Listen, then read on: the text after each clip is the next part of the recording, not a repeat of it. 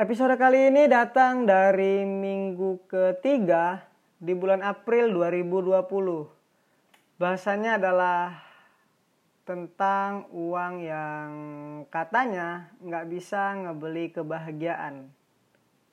Nama gua Rahman dan selamat datang di Ramen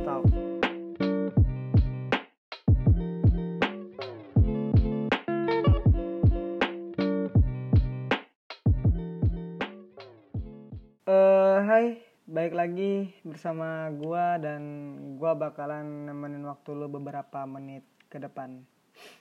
Mungkin cukup lama. Singkat cerita, kemarin eh, kemarin sih, gua pokoknya waktu itu gua lagi makan di salah satu tempat makanan cepat saji gitu. Eh, dan gua makan di situ cukup lama sekitar setengah jam sampai 50 menit gitu karena gue makan di sana bukan bukan makan yang emang bener-bener lapar gitu. Gue gue makannya emang emang lagi kepengen makan di situ aja dan emang lagi kepengen makan itu gitu. Makanya gue bawanya nyantai makannya gitu. Nggak nggak kayak orang lagi lapar. Setelah makan terus gue duduk bentar sekitar 5 sampai 7 menit terus gue cabut mau balik dan sambil nyelupin rokok sebatang gitu gue mau ngambil motor di mana uh, motor gue itu di parkiran depan gitu. Ada ada parkiran bukan di dalam mallnya sih di luarnya gitu. Terus pas gue mau cabut ada tukang parkir kayak ngebantu gue buat narikin motor gue dari belakang gitu. Tau kan lo yang di belakang jok motor itu apa sih? Yang di belakang ya pokoknya di situ lah. E, terus pas gue mau ngasih uang ke tukang parkirnya tukang parkirnya ini ngeliatin gue dengan tatapan kayak kenal gitu. Nggak taunya ini si mamang-mamang parkir ini teman gue SD yang dulu sering gue gue ajakin maling ini mah maling rambutan orang Ya intinya gitu gue ketemu dia. Terus gue diajakin ngobrol dulu sama dia gitu diajakin ngopi uh, slow lah baliknya gitu. Jangan buru-buru amat kita ngobrolin dulu gitu. Kayak ngobrolin tentang segala macam pekerjaan kehidupan gitu. Terus uh, dia sempat nanya gitu ke gue uh, put ada kerjaan nggak e, lowongan atau segala macam gitu. Terus gue bilang ya gue usahain segala macam. Tapi in the end of our conversation dia ngomong ya udahlah e, gue sih masih nyari-nyari kerjaan gitu. Gue juga nggak buru-buru banget. Toh uang nggak bisa ngebeli kebahagiaan. Nggak dengar kalimat itu gue kayak langsung diem gitu loh. Terdiam dan gimana ya kesel gitu. Jadi obrolan setelah kalimat itu tuh kayak canggung banget gitu. Akhirnya gue bete dan ya gue balik. Gue langsung cabut gitu. Karena menurut gue itu adalah gimana ya? Bullshit banget lah gitu. Uang tidak bisa membeli kebahagiaan. Fuck omong kosong. Uang bisa ngebeli kebahagiaan. Money does buy you happiness like a fucking happiness. Gue udah hidup cukup lama untuk menyadari itu semua. Gue lahir dari keluarga yang uh, stratanya mungkin terjerembab. Jadi kan intinya golongan itu ada golongan bawah, menengah, atas gitu kan. Gue tuh golongan yang terjerembab. Gue di bawahnya bawah gue tuh. Pokoknya gue hidup dari keluarga yang kaya enggak miskin banget lah waktu itu. Enggak ding canda. Ter mak gue denger gue dikutuk lagi. Intinya tuh dulu keluarga gue keluarga menengah ke atas dikit. Terus tiba-tiba ada satu dan lain alasan bikin keluarga gue ambruk ke bawah sampai ya terjerembab. Dan ya gimana ya gue gue udah jadi ngerti banget gitu. Soalnya gue lahir dari waktu keluarga gue udah mulai jatuh dan nggak punya terlalu banyak hal buat dibanggakan gitu. Uh, bokap sama nyokap gue kerja dan waktu nyokap gue ngandung gue itu nyokap disuruh buat berhenti kerja supaya dia lebih fokus sama kesehatan dan kandungannya. Jadi biar bokap gue aja yang nyari nafkah gitu. Setelah gue lahir tiga tahun kemudian ada sebuah tragedi di mana hal itu membuat keluarga gue jatuh. Jadi gue tumbuh besar dengan imajinasi gue sendiri dengan hal-hal yang gue lakukan sendiri. Bentar bentar. Ini ngapa jadi sedih kayak gini? Kayak bisa ada soundtracknya anjing. Ah jadi ke suasana. Sedih banget anjir. Tapi ya gitu gitu. Pokoknya intinya gue pernah ada di titik semiskin itu gitu. Makanya gue ngerti kalau kalimat uang tidak bisa membeli kebahagiaan itu bakal bikin gue kesel banget waktu ngedengernya. Gue nggak tahu kenapa. Gue nggak tahu apakah gue emang iri dengki atau emang emang iri dengki. Gue tuh bahkan saking saking nggak punya uangnya ya orang-orang sarapan pakai nasi uduk gue pakai nasi sama bakwan anjir. Nasi nasi bak Weh, gue dulu makanya nasi bakwan. Kalau gue kaya, gue makanya nasi KFC, nasi nasi McD, pakai yang break breakfast. Kalau pagi sarapannya breakfast. Kalau siang makanannya lunch. Kalau malam makannya dinner. Aduh goblok. Pokoknya gue kalau kalau pagi sebelum berangkat sekolah gitu gue biasanya nyiapin nasi di tip tipin tuh biar dingin gitu kan. Terus biasanya di tempat nasi uduk itu ada yang jual gorengan juga gitu kayak tempe bakwan pisang goreng gitu segala macam terus gue beli harganya dulu seribu dua sih jadi gope gopean gitu satunya. Kadang gue beli seribu kadang gope doang jadi makan pakai nasi ya Allah sedih sedih gue tuh dulu sedih. Jadi kalau gue punya uang semua itu nggak bakal nggak bakal gue rasakan kalau gue punya uang. Karena nyokap gue nyari uangnya tuh bener-bener expert. Karena emang gimana ya pendapatannya kecil. Jadi harus dimaksimalkan gitulah kerjanya biar banyak duitnya. Sedih sedih sedih. Intinya sedih lah sedih. Waktu itu aja nih bahkan waktu zaman zaman zaman Carfil atau Homiped gitu kan eh, itu zaman zaman di mana kalau kita beli sepatu atau sendal dapat mobil-mobilan mainan gitu kan. Dulu tuh gue pengen banget. Kayak teman-teman gue main mobil-mobilan gitu gue cuma bisa ngeliatin. Walaupun pada akhirnya gue dibeliin juga gitu sama nyokap gue sedihnya tuh adalah waktu gue lagi pengen sesuatu nyokap gue nggak bisa beliin itu tuh kayak sedihnya tuh sedih double double gitu. Sedih karena gue nggak bisa milikin sedih karena gue bikin emak gue sedih karena guanya sedih. Waduh. Ya walaupun pada akhirnya gue bisa milikin itu tapi ya itu gitu kasihan. Dan itu nggak bakal terjadi kalau gue punya uang gitu. Kebanyakan kan biasanya orang-orang yang ngomong uang tidak bisa membeli kebahagiaan adalah orang yang emang belum ada di posisi miskin kayak gue nih mohon maaf nih kebanyakan. Orang-orang itu adalah orang-orang kaya yang mereka bingung gimana caranya untuk mencari kebahagiaan mereka di mana. Sebenarnya konteksnya adalah bukan uang tidak bisa membeli kebahagiaan makanya setelah setelah ada pepatah itu nggak lama ada satu orang yang nanggepin ada ada pepatah baru lah intinya mereka yang mengatakan uang tidak bisa membeli kebahagiaan tidak mengerti harus berbelanja di mana. Kalau lu ngasih gue duit 1 M nih gue bakal punya cara buat bikin diri gue bahagia. Gue bakal bikin uh, keluarga gue bahagia. Kayak contohnya nyokap gue nyokap gue dari dulu pengen naik haji. Gue tiba-tiba punya duit gue berangkat nyokap gue haji nyokap gue bahagia gue bahagia of course gitu e, ponakan gue suka main PlayStation suka beli mainan dan segala macam. Kalau gue beliin ponakan gue mainan ponakan gue bahagia gue bahagia. Gue bahagia. Intinya gitu gitu. Gue ragukan kalimat itu karena ya kemungkinan besar mereka belum pernah merasakan rasanya susah dan mereka nggak tahu harus ber, berbelanja kebahagiaan itu dari mana. Padahal selain kita bisa ngebeli kebahagiaan buat diri kita sendiri kalau kita punya uang kita juga bisa pakai uang itu buat ngebeli kebahagiaan buat orang lain. Kayak contohnya yang tadi gue bisa ngasih ponakan gue nyokap gue kebahagiaan gue bakal bakal apa gue bakal bahagia juga gitu of course.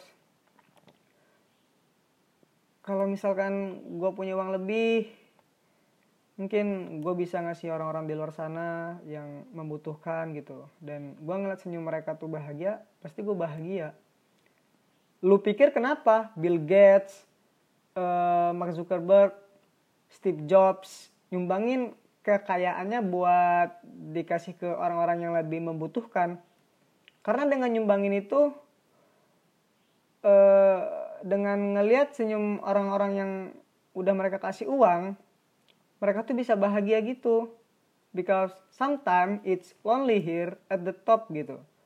Mereka udah ngerasa kayak mereka ada di atas angin dan bakal ngerasa kesepian gitu kalau kebahagiaan yang mereka punya tuh buat mereka sendiri doang gitu. Bakal kayak ngerasa kosong lah, hampa gitu. Dan salah satu caranya buat ngebikin lu bahagia adalah dengan ngasih kebahagiaan itu ke orang lain supaya kita bisa bahagia waktu ngeliat orang lain bahagia Iya emang sih ini bisa dipakai bahkan buat orang yang nggak punya uang sekalipun kayak gimana? Contoh sederhananya kayak ojol deh. Meskipun kita miskin nih meskipun kita naik ojek online atau grab car tapi kita miskin gitu. Kalau kita bayarnya dilebihin ngasih tip gitu-gitu itu tuh kayak cara apa cara sederhana untuk kita untuk bikin kita senang dengan ngeliat senyum abang-abang ojolnya gitu. Abang-abang ojek ojek online-nya. Seneng aja gitu kalau kita ngeliat senyuman dari orang-orang yang bahagia karena uang yang kita berikan atau benda yang kita berikan atau makanan yang kita berikan dan itu bisa berlaku karena kita punya uang gitu jadi intinya ya nggak cuma bisa ngebeli kebahagiaan buat diri sendiri, kita juga bisa ngebeli kebahagiaan buat orang lain gitu. Kayak ini gue punya satu idola. Dia adalah Christopher McCandless. Christopher McCandless ini adalah orang yang eh, bisa dikatakan bosan dengan hidup di kota gitu, dengan hingar-bingar semuanya yang ada di kota lah intinya dengan pekerjaan rutinitas yang membosankan gitu. Akhirnya Christopher McCandless ini mutusin buat pergi ke dalam hutan. Cerita ini udah udah difilmin kok. Filmnya namanya Into the Wild biografi. Film biografi gitu bisa lo tonton. Jadi dia intinya pergi ke dalam hutan, hidup sendiri di dalam hutan sampai akhirnya kurus kering karena susah untuk mendapatkan makanan dan segala macam terus akhirnya dia meninggal dunia. Dan di akhir kalimatnya dia nulis sebuah pesan di di apa gitu ya entah di kayu atau di mobil minibusnya gitu tapi dia ngomong happiness only real when share kebahagiaan baru bakal terasa nyata waktu kita bagiin ke orang lain. Jadi nggak ada yang namanya kita bisa bahagia sama diri sendiri dan uang bisa ada di tengah-tengah itu semua untuk ngebantu kita ngasih kebahagiaan buat orang lain.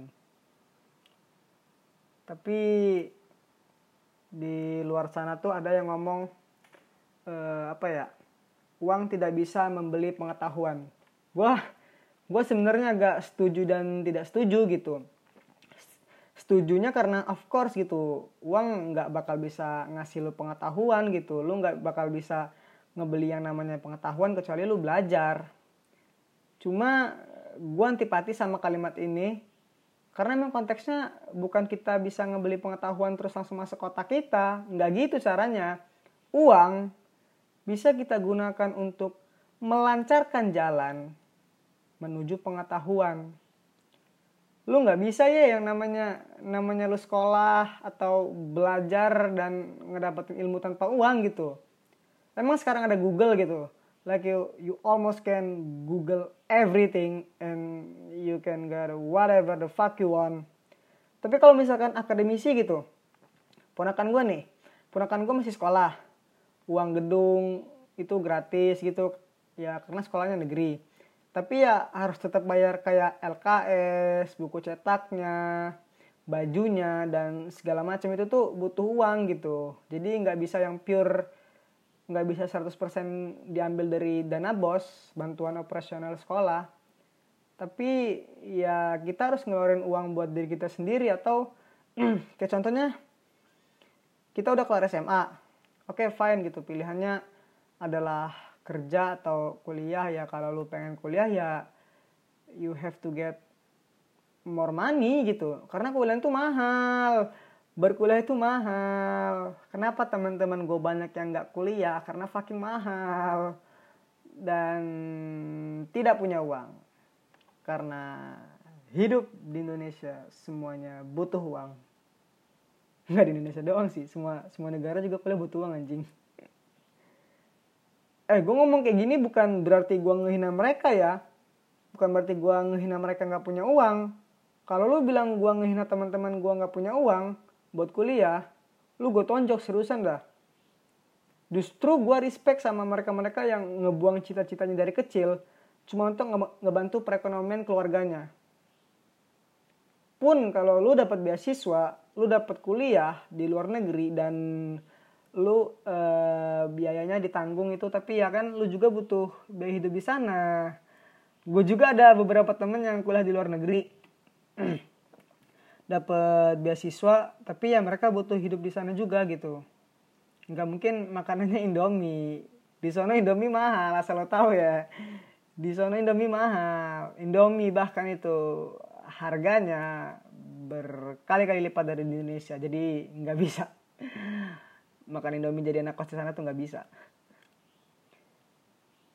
Intinya ya butuh uang lah gitu untuk pendidikan dan kalau kalau konteksnya adalah lu nge ngebeli pengetahuan pakai uang ya lu nggak bisa. Tapi lu bisa ngelancarin jalan lu pakai uang.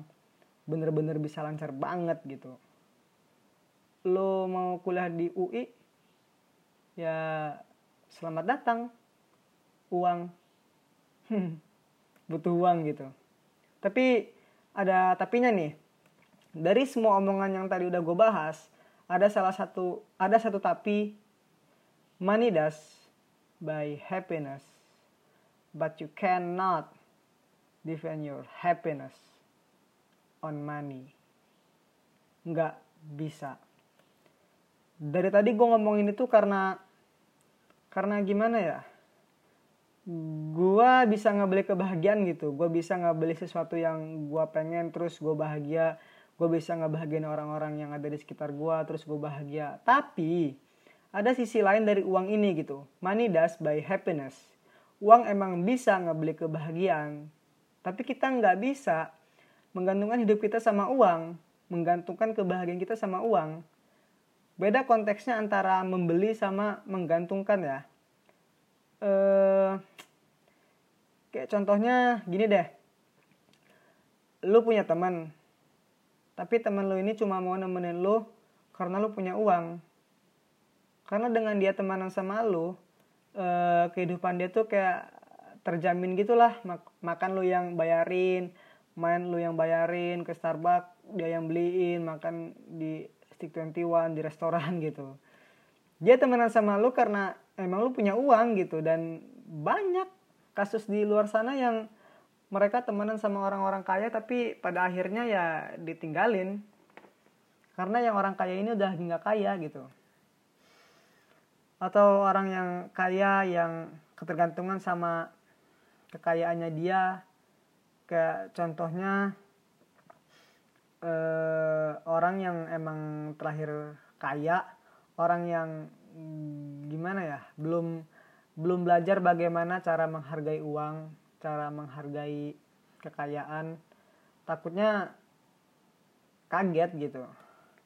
Gue pernah punya teman temen gue ini tajir melintir melehoy blegedes cuy gitu. E, pokoknya dia kaya kaya banget. Dia lahir kaya e, dibesarkan dengan uang dengan segala macam. Cuma gue nggak tahu apa yang terjadi. Kekayaannya hilang. Mungkin bangkrut atau apa atau e, gimana ya uh, hutang nggak ngerti. Pokoknya intinya kekayaannya hilang dan dia kaget. Bener-bener kaget.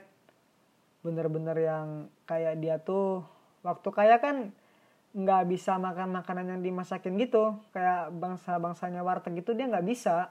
Jadi makannya itu makanan orang-orang berduit. Stick twenty-one dia di sini ada nggak stick twenty-one uh, waktu itu gue pernah diajakin makan stick 21 gitu sama saudara gue di Jakarta tapi gue nggak bisa megang pisau sama garpu secara berbarengan jadi gue nggak mau. Waktu itu masih buat cawat anjir si SD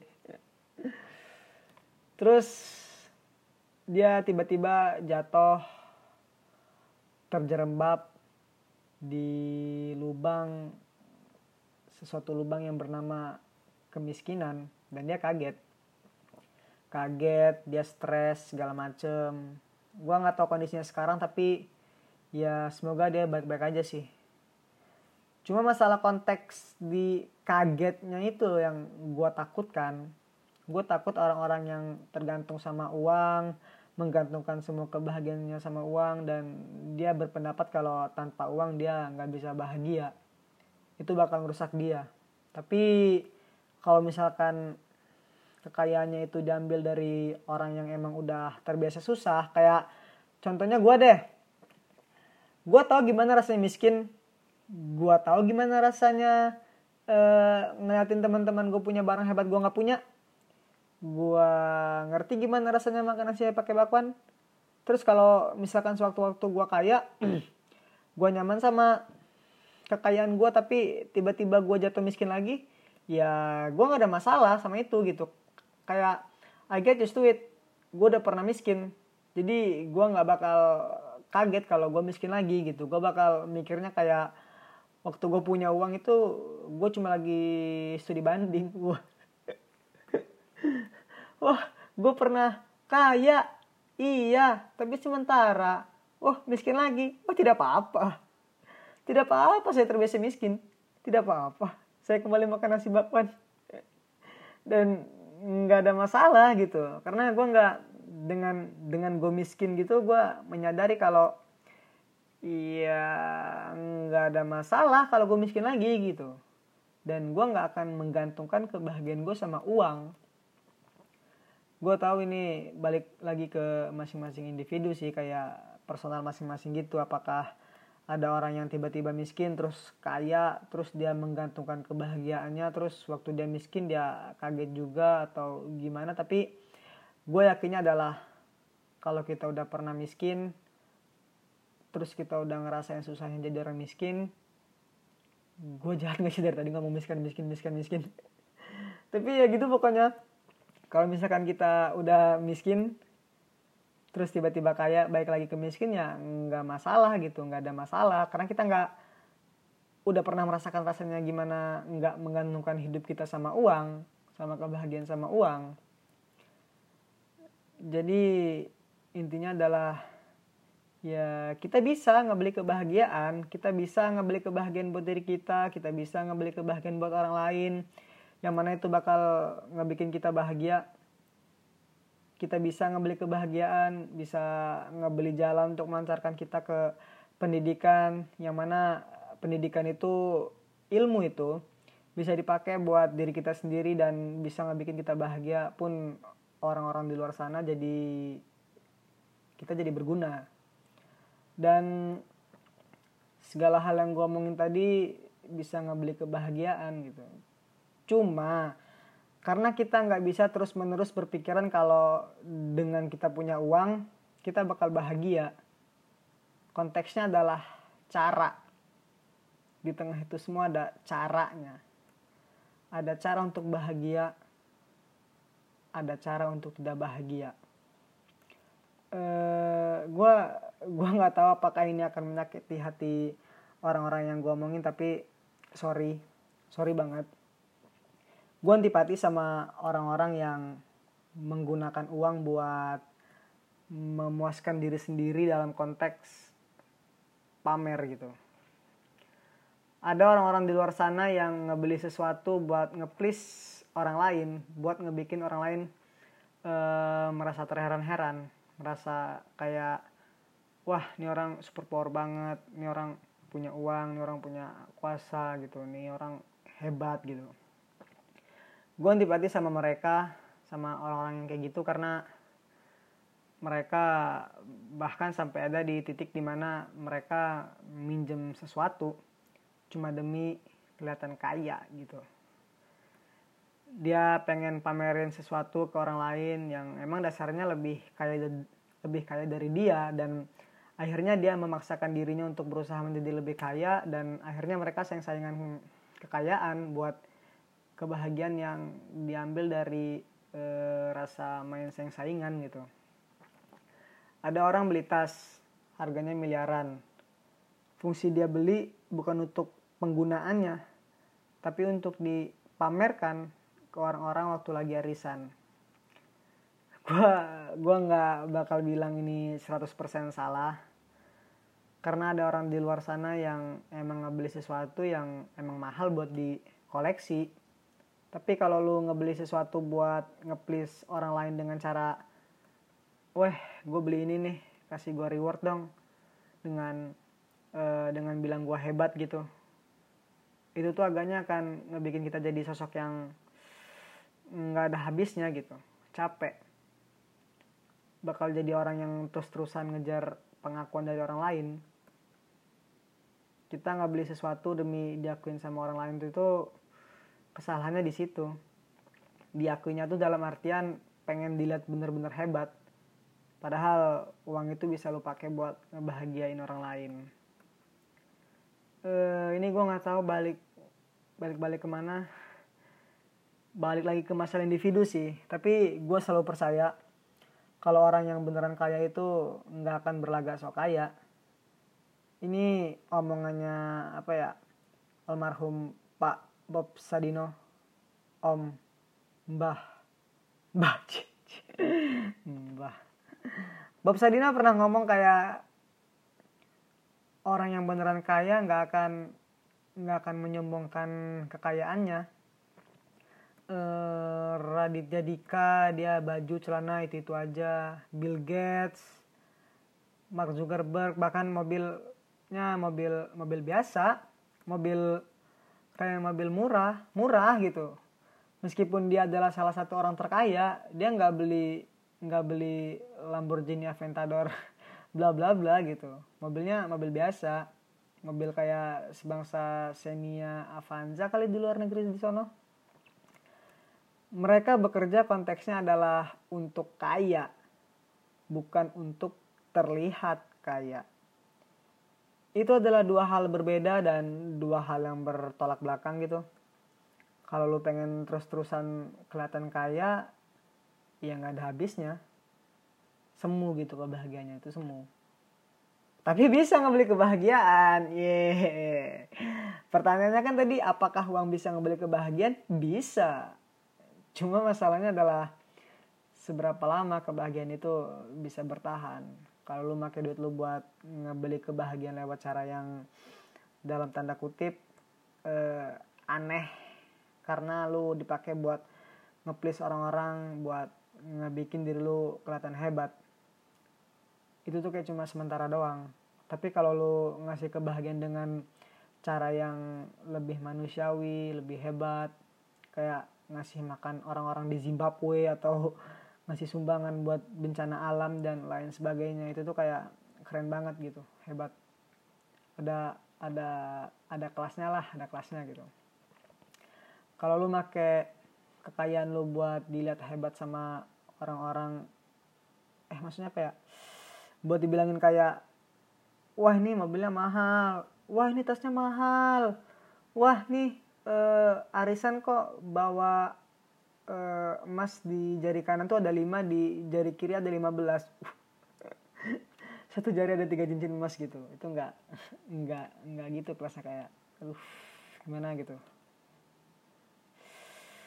Jadi ya intinya sebenarnya dari tadi yang kita omongin ini adalah bersyukur. Sebenarnya ya balik lagi semuanya ke tentang bersyukur gitu. Kita bisa bersyukur atau enggak sama apa apa yang kita punya. E, jadi mau kaya mau miskin ya yang penting kita bersyukur gitu. Kayak tadi mak gue bilang sama aja gitu antara lo punya duit satu juta atau duit 5 juta. Tergantung gimana cara lo nge-spendnya apakah lo bahagia atau enggak. Ya tergantung gimana cara lo mandang uang itu. Kebanyakan orang-orang yang udah di bawah oh ya yang masih di bawah sama udah di atas itu kan cara pandangnya beda kayak gua bisa hidup nggak ya dengan uang segini gitu kalau misalkan uang satu juta tapi tapi Anda gaya-gayaan, kredit motor gede dengan cicilan bertahun-tahun, Anda ya tidak bersyukur. Itu namanya lugur. Itu namanya lugur. Memaksakan kehendak gitu. Bersyukurlah gitu. Bersyukur itu kayak lawan kata dari gengsi. Oh iya, uh, tadi masalah yang ngebeli-ngebeli barang buat ngeplis orang lain itu buat kelihatan hebat sama orang lain itu namanya gengsi gitu. Mereka gedein gengsi cuma buat dilihat hebat. Jadi cara menggunakan kebahagiaannya tuh salah. Salah beli gitu. Hmm. salah membeli kebahagiaan di sebuah tempat harusnya dia nggak ngebeli kebahagiaan lewat sudut pandang orang-orang hmm. sebanyak apa pun uangnya kalau nggak bersyukur nggak bakal ada habisnya saya pasti akan lebih bersyukur kalau saya kaya. Bukan berarti sekarang saya tidak bersyukur. Saya bersyukur. Tapi akan lebih bersyukur seandainya saya kaya. Seandainya rumah saya tingkat 12. Di lantai 12 ada home theater. ada bioskop gitu Hah, muter-muter mulu kalau bikin podcast emang bangsat. Ya itu ya intinya Uh, intinya adalah salah satu podcast yang cukup menyebalkan untuk dibuat karena gue misu-misu doang kerjaannya. Karena gue mengingat masa-masa susah yang tidak akan uh, bisa selesai. Bisa-bisa alhamdulillah ya Allah. Ya Allah jadikan hamba kaya ya Allah. Amin saya pengen uh, naik Nissan Fairlady buat beli bubur ayam buat beli rokok di toko AP dekat kampus gua pengen naik helikopter dari dari rumah gua ke kampus gitu. Saking kayaknya ya. Ya sudahlah itu aja. Buat lo yang dengerin ini tulis pendapat dan opini lo. Kira-kira pandangan lo tentang uang yang katanya nggak bisa ngebeli kebahagiaan ini apakah pandangan lo bener uang nggak bisa ngebeli kebahagiaan atau uang bisa ngebeli kebahagiaan atau gimana sudut pandang lo lo bisa email gua atau DM gua nanti bakal gua taruh di deskripsi uh, akun sosial media gua dan ya itu aja buat podcast gua kali ini terima kasih udah menghabiskan waktu Anda mendengar orang seperti saya bersabda tentang kemiskinannya. Semoga nantinya kita bisa bahagia dengan apa pun yang kita punya. Amin. Nama gua Rahman, sekian dan